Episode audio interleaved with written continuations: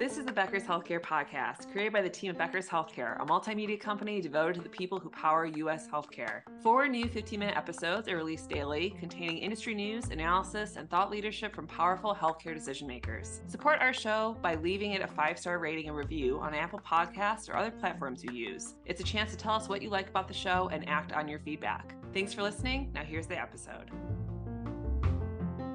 Welcome, everyone, to the Becker's Healthcare podcast series. I'm Mariah Muhammad, writer and moderator with Becker's Healthcare, and I'm absolutely thrilled to have with me today Selina Dallas, Associate Chief Nursing Officer at Detroit Medical Center. Selina, it's very nice to have you on the podcast today. How are you? I'm great. Thank you. How are you?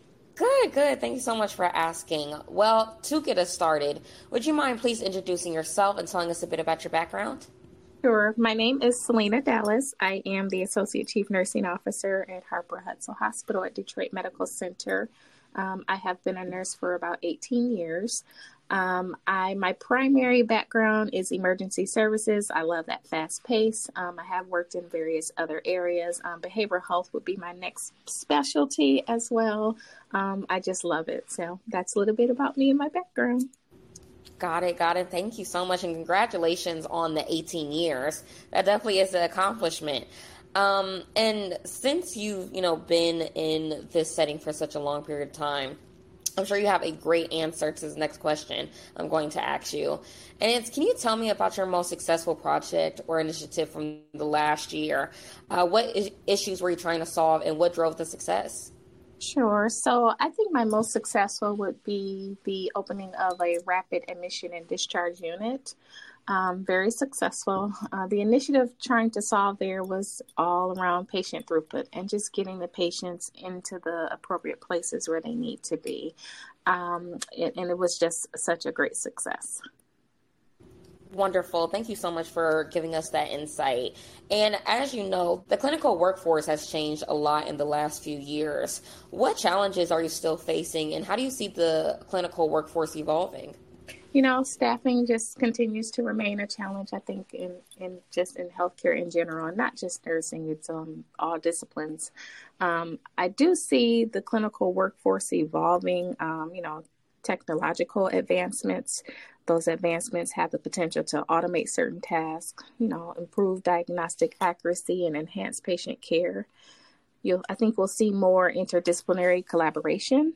Um, clinical workforce is likely to see more collaboration between different healthcare professionals, such as you know doctors, nurses, and pharmacists. Um, more coordinated care. I think we'll see a shift in preventive care. You know, moving more towards preventive care and that shift, I think, may lead to the expansion of the clinical workforce in areas like health coaching, wellness counseling, and population health management.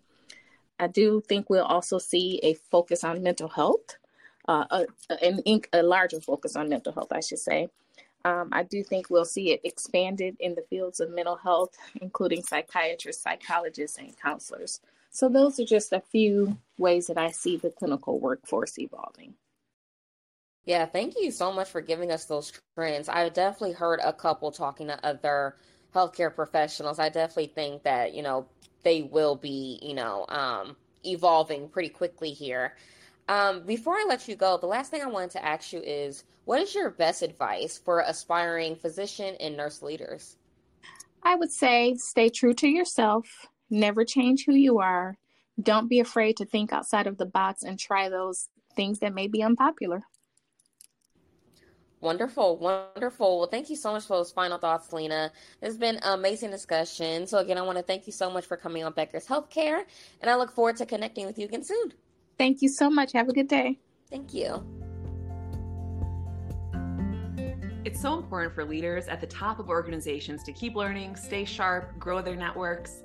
To help our audience better do this in a more simplified, personalized, and meaningful way, Becker's Healthcare has launched My BHC it's your trusted Becker's healthcare experience and more with content, connections, events, and learning opportunities. Join the community free of charge at www.my.beckershospitalreview.com and we'll see you there.